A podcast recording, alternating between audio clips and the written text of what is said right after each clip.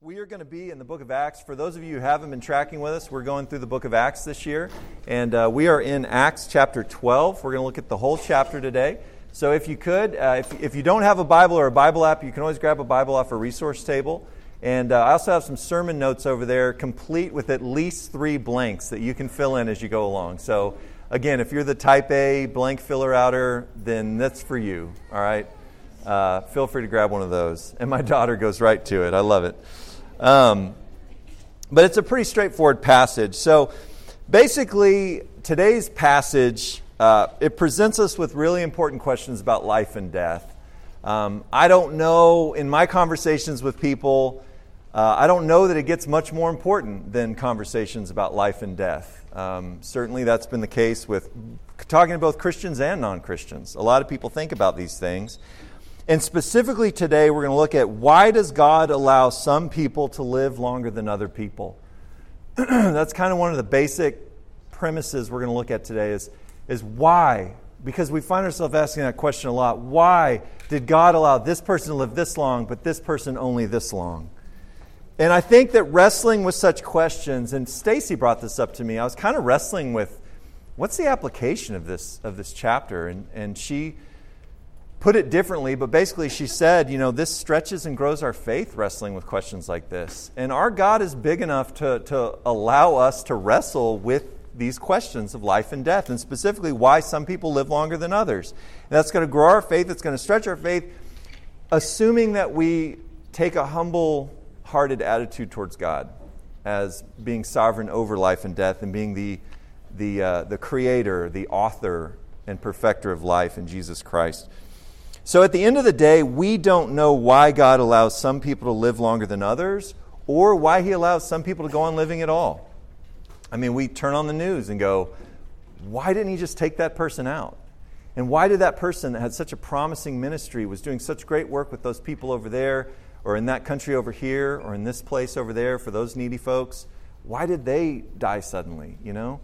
And so we wrestle with these things. And I think it's our very human tendency to see such things in light of our desire for immediate justice. And when I say our desire for immediate justice, we all struggle with this, right? This is all a temptation of ours is we want to see immediate justice at least for everyone else. Okay? We want to see immediate justice for that person on the news, but when it comes to our own life and decisions, uh, we want delayed justice and, and we want God's grace, right, for ourselves. But long life seems like a fitting reward for who we deem to be the, the, the, seemingly righteous person. So when we see someone we say they're a virtuous, righteous person, they deserve a long life. But then when we look at someone who seems truly wicked and evil to us, we determine sudden death is the only just and righteous thing. Um, but, folks, our ways are not God's ways. And our thoughts about these things are not God's thoughts. And praise God for that because he is infinitely more gracious and merciful than we are. But the big idea for today is that God really does have an eternal, purposeful perspective on all things so we can trust him with the issues of life and death, with matters of life and death. We can trust him. We don't have to figure it all out. That's what we're going to look at today. So in Acts chapter 12, we have three stories of life and death that are presented in the context of God's eternal, purposeful perspective. One of the grand themes of the book of Acts and, and Scripture in general is that God is purposeful in, in everything, in every way. He is sovereign and He is purposeful and He is accomplishing His plans and purposes throughout all of human history and, and throughout all of the history of the universe. He's accomplishing these plans. He's purposeful. He has an eternal, purposeful perspective.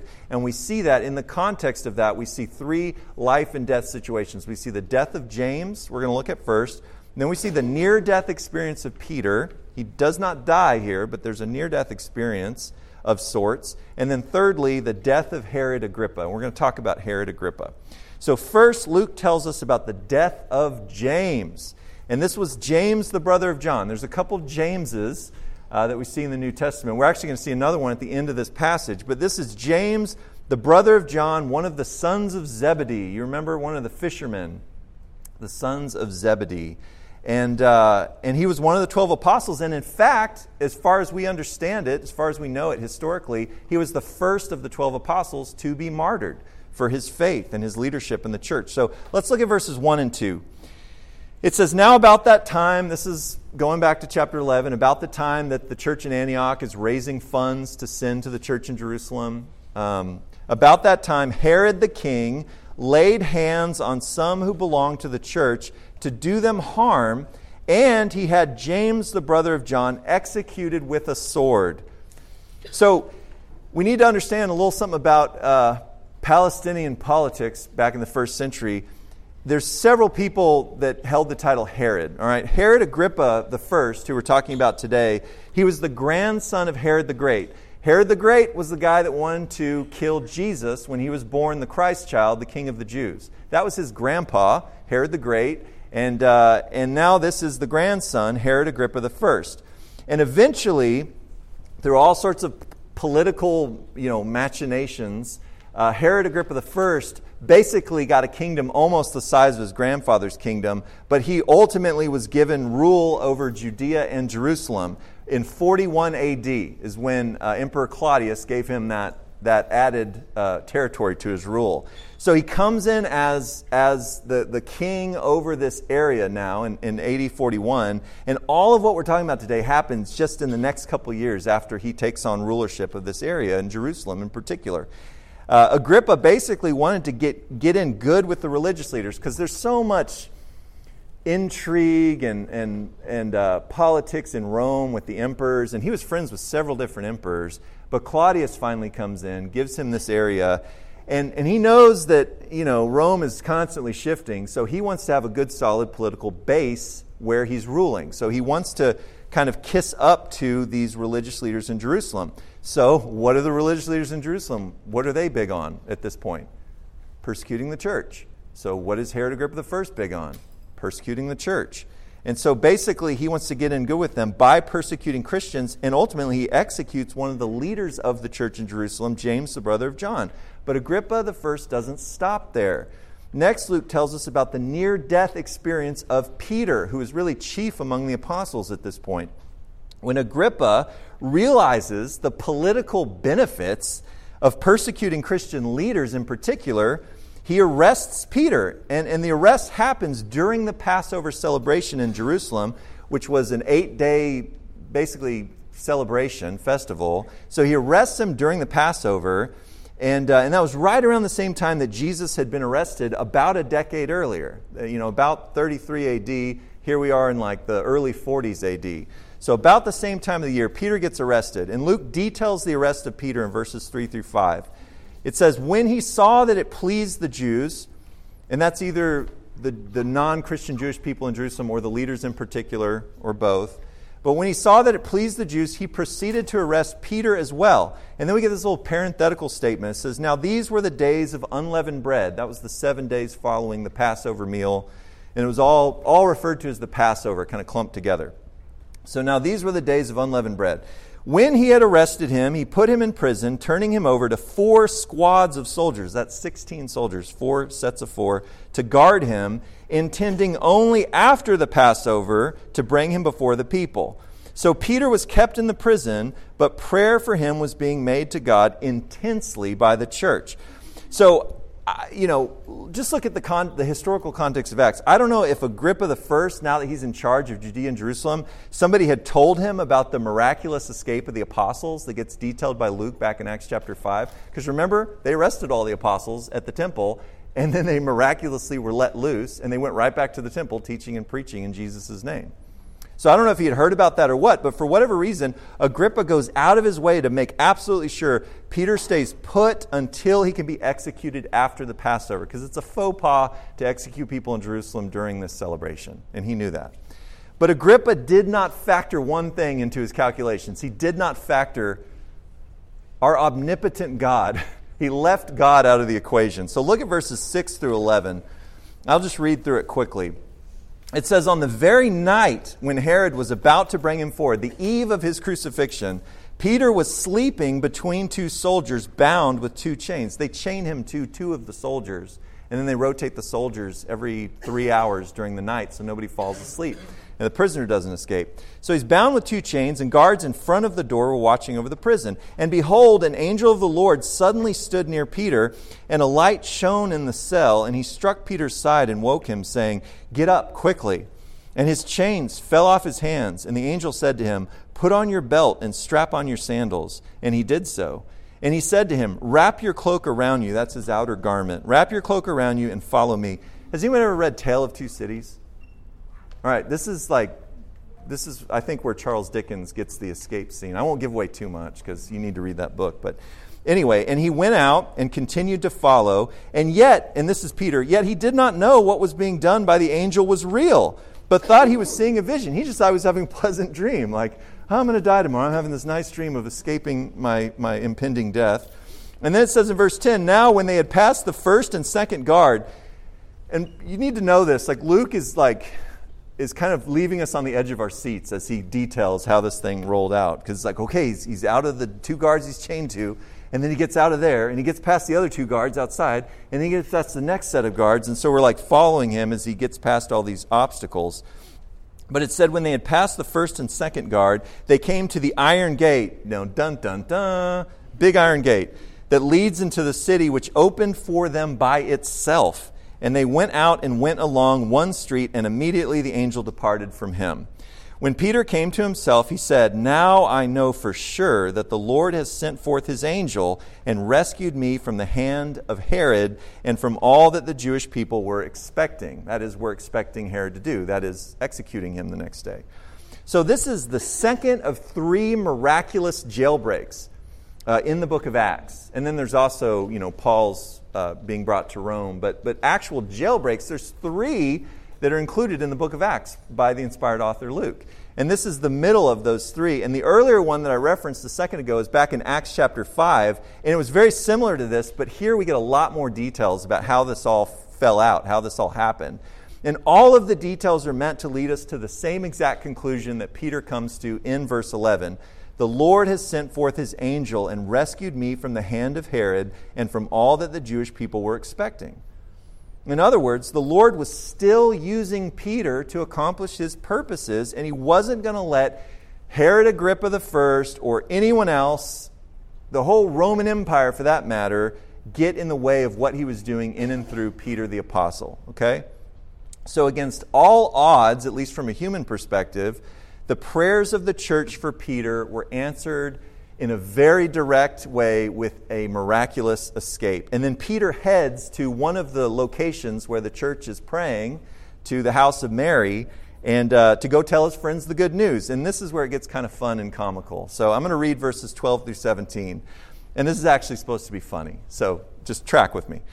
It said, And when he, that is Peter, realized this, he went to the house of Mary, the mother of John who is also called Mark. Mark, probably the author of the Gospel of Mark, also called John Mark. He shows up a bunch in Acts, but this is where we're introduced to Mark. So his mom, Mary, has a nice big house, probably a widow, probably has some means. And it says, where many were gathered together and were praying. What were they praying for? They were praying for Peter, right? We learned that earlier. When he knocked at the door of the gate, a slave woman named Rhoda, so this is like a female servant that would have been in charge of kind of opening the gate for people. Uh, her name's Rhoda, it means rose or rosebud. Rose. This is Rose. She comes to the door, okay? And, uh, and it says, she came to answer. When she recognized Peter's voice, because of her joy, she did not open the gate. But she ran in and announced that Peter was standing in the front in front of the gate. Right? So she just like gets all excited and takes off and doesn't even unlatch the gate for him. He's out there, you know, looking behind his back going, "Oh my gosh, what are you doing?" And so they said to her, You're out of your mind. And very similar to what they said to the female disciples that witnessed the resurrection. When they came back to tell the, the, the kind of the little slow on the uptake men, male disciples, they're like, You guys are out of your mind. Surely that didn't happen, even though Jesus said over and over and over again, I'm going to resurrect from the dead. Like, no, you guys are out of your mind. Same thing here. We're praying for the miraculous escape of Peter. Hey, Peter's at the front door. You're out of your mind. What are you talking about? Uh, but it says, um, oh, this is interesting. But she kept insisting that it was so, and they said, It is his angel. I have no idea what that means. I'm just going to be honest. We're going to move on. But Peter continued knocking, and when they had opened the door, they saw him and were amazed. Over and over again in Acts, you see this amazement at, at what God does in different cir- circumstances. But motioning to them with his hand to be silent, like, come on, guys, simmer down, he described to them how the Lord had led him out of the prison, and he said, Report these things to James and the brothers. Then he left and went to another place. Where he went, I have no idea. There's like five good options, okay? That's unimportant, though. So, this is really a comical scene where, where Rose, you know, the, the servant girl, leaves Peter outside while she runs in to tell everybody the good news. And even though they've been fervently, and, you know, excitedly, enthusiastically, expectantly praying for Peter, nobody can believe that he's actually miraculously escaped in the, in the middle of the night from prison. And when they finally see him, they're amazed at what God has accomplished. And uh, again, I have no idea what that angel references to. But before Peter heads out of town to escape the wrath of Agrippa, and by the way, this happens. When people are threatened, just like when Saul was threatened in Damascus and later on in, in uh, Jerusalem, we do see church leaders actually fleeing from their persecutors. Sometimes we see people staying and, and being persecuted, sometimes martyred for their faith. But here we see Peter basically leaving word for the other James who was the eldest brother of Jesus. So Jesus had brothers and sisters. His eldest brother, James, who authored the book of James in the New Testament, eventually he becomes a leader in the church of Jerusalem. Once the, the apostles kind of step off the scene, then James and the elders really become the leadership there. He becomes a pillar, we, we learn later on in Acts 15. So this is a different James, and he wants to get the word to him, and then he kind of vacates the premises. Okay? So finally, let's get to the third story here. Luke tells us about the death of Herod Agrippa.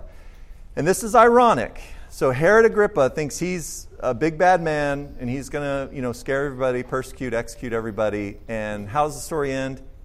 He dies. Okay, so let's look at that. And this account, by the way, I love these little things. So Luke is an incredible historian. He just is. He's a great, he's very methodical in his histories, his accounts. Um, but we also see historical evidence outside of biblical uh, texts that support exactly what he's saying. And so Josephus, who was a contemporary of Luke's, who was a Jewish uh, historian for the Romans, uh, Josephus actually writes about the same account of the death of Herod Agrippa I, and he provides some additional details, but they can be easily um, overlapped right? They're not contradictory. So we see this extra biblical evidence that what Luke is telling us, that's very nuanced and specific, is actual historical fact. So let's look at Luke's inspired account in verses 18 to 23. I'm going to read it.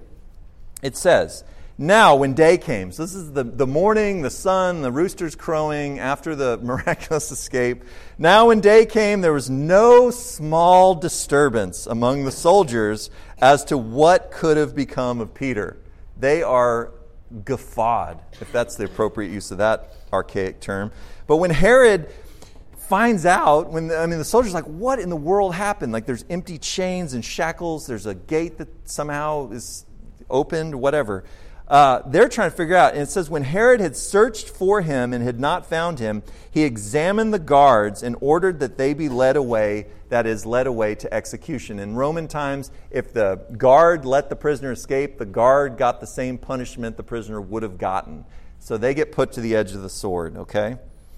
Now, he was very, uh, I'm sorry, then he went down from Judea. You always go down from Jerusalem because it's real high up in the mountains uh, but he goes down to a coastal town called Caesarea, uh, or Caesarea.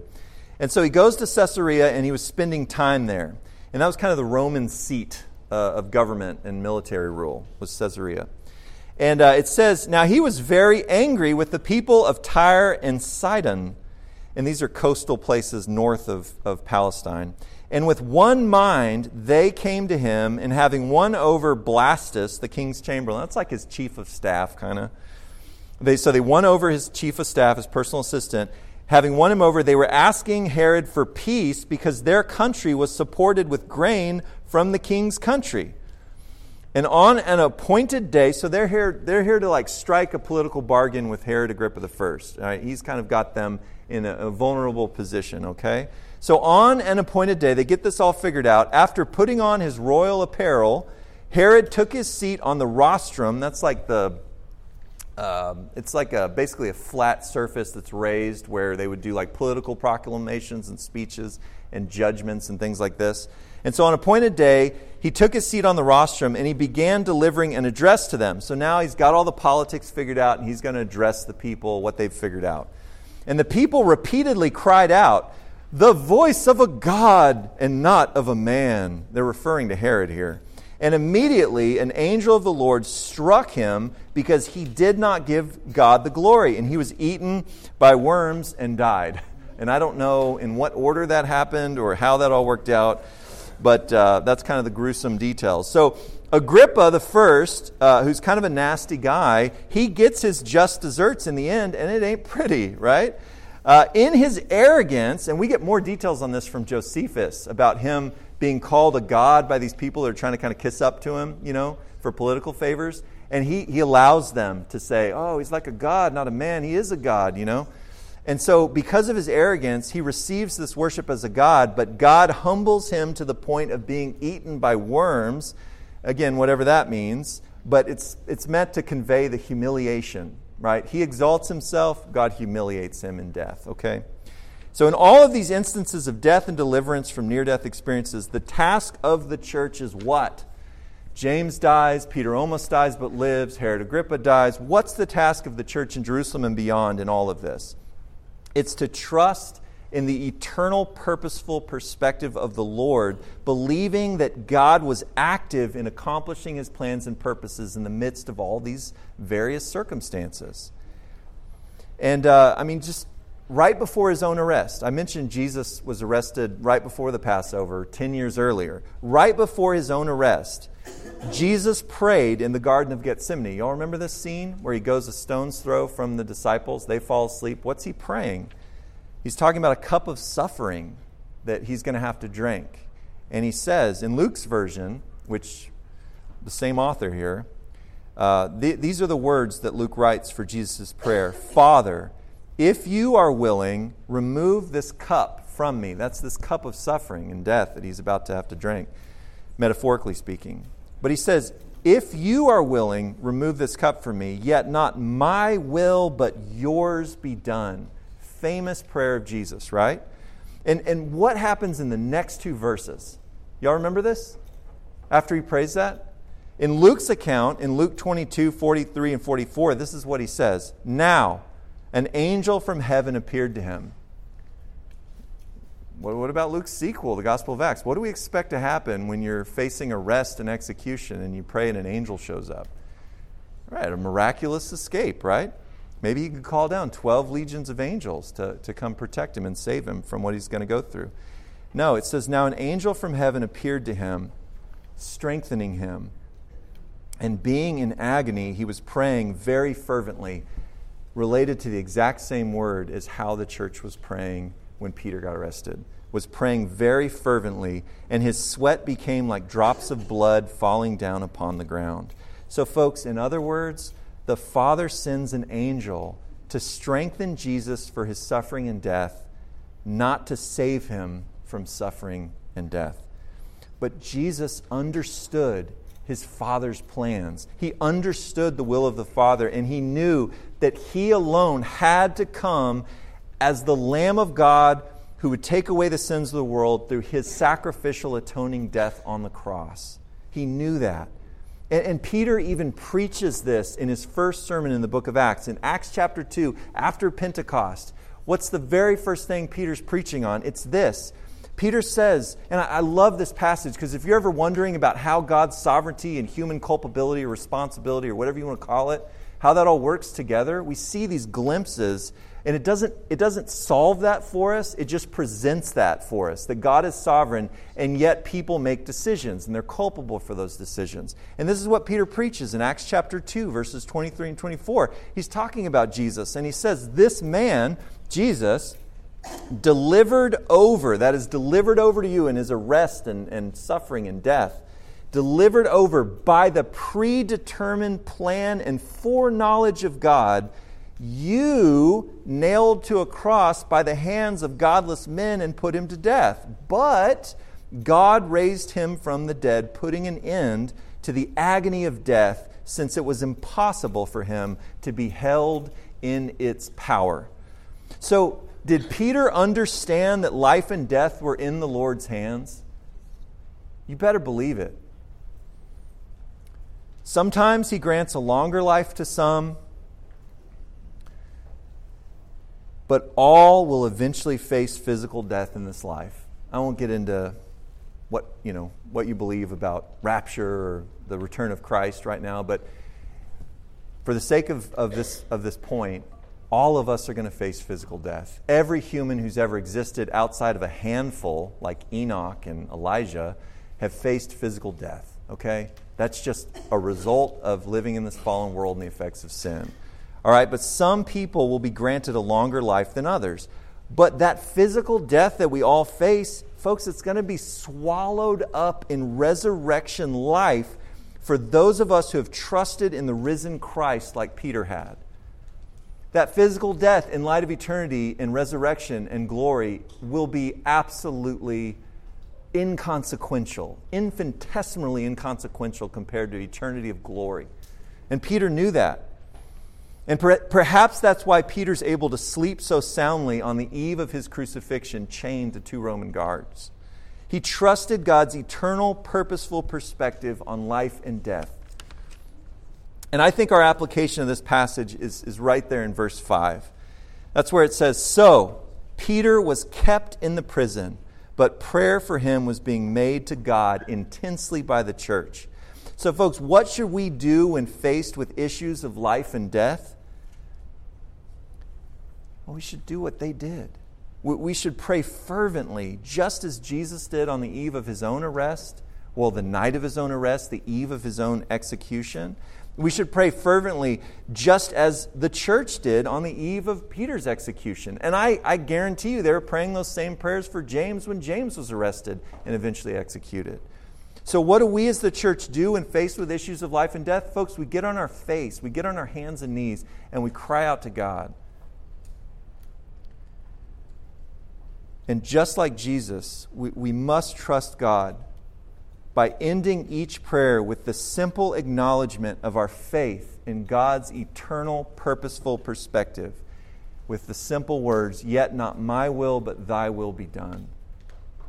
We pray fervently, but we end it, Yet not my will, but thy will be done. Death might come sooner, as it did with Jesus and James. Uh, death might be delayed for decades, as it was with Peter. Peter didn't die for another 20 years before he was, at least by tradition, crucified upside down under Nero. Uh, or James's brother John, the other son of Zebedee. He might have been the only apostle that didn't get martyred, right? And he went on to live a much longer life. So it might come sooner, it might be delayed for decades, but we can always trust that God will ultimately accomplish two things. And guys, these are at the root of our Christian faith, these are at the root of biblical teaching. And I just want to recap them very simply. There's two things that will ultimately be accomplished by God. Those who bear the guilt of their sin, who are separated from God because of sin, will be condemned and will be cut off from the life giving presence of our holy Creator for the rest of eternity. I don't want to mince words there. I don't want to make this confusing. I want to be very clear on what the Bible teaches that if you bear the guilt of your own sin, then you will be separated from our holy God for all eternity.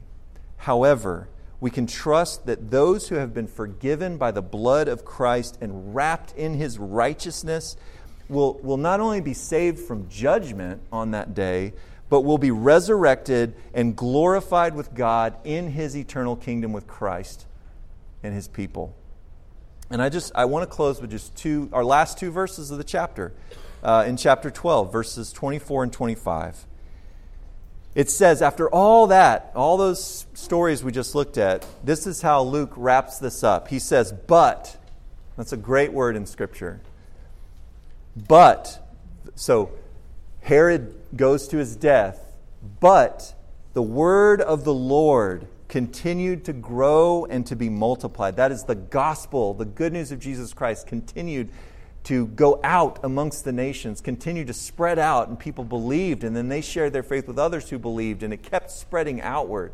So as Herod goes to his demise, the word of the Lord continued to grow and to be multiplied. And then it says, And Barnabas and Saul returned when they had fulfilled their mission to Jerusalem, taking along with them John, who was also called Mark. And that's going to set us up well for, for next week. But here, Luke, at the very end of chapter 12, gives us a glimpse of what's going on behind the scenes.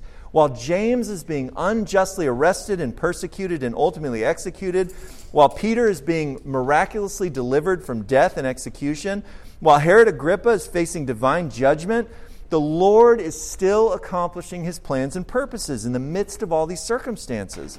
And his purpose in this, what we see in the book of Acts, is to continue bringing the gospel, the good news of Jesus Christ, that he died for our sins and rose again, that we can have forgiveness and eternal life in him, to get that to more and more people, and then on and on to more and more people through them, and on and on throughout the centuries, even to today and us sitting in this room today.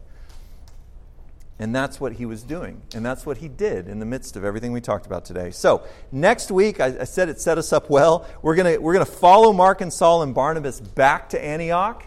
And guys, this is a huge transition in the book of Acts. We're going to move from Jerusalem and Peter spotlighted to really Antioch becoming this missional hub for missional endeavors to the ends of the earth, to all these nations and Gentile populations and cities. And that's really going to set us up for the rest of the book of Acts. And we're going to look at that next week. So let me pray for us, and uh, then we're going to take communion, okay?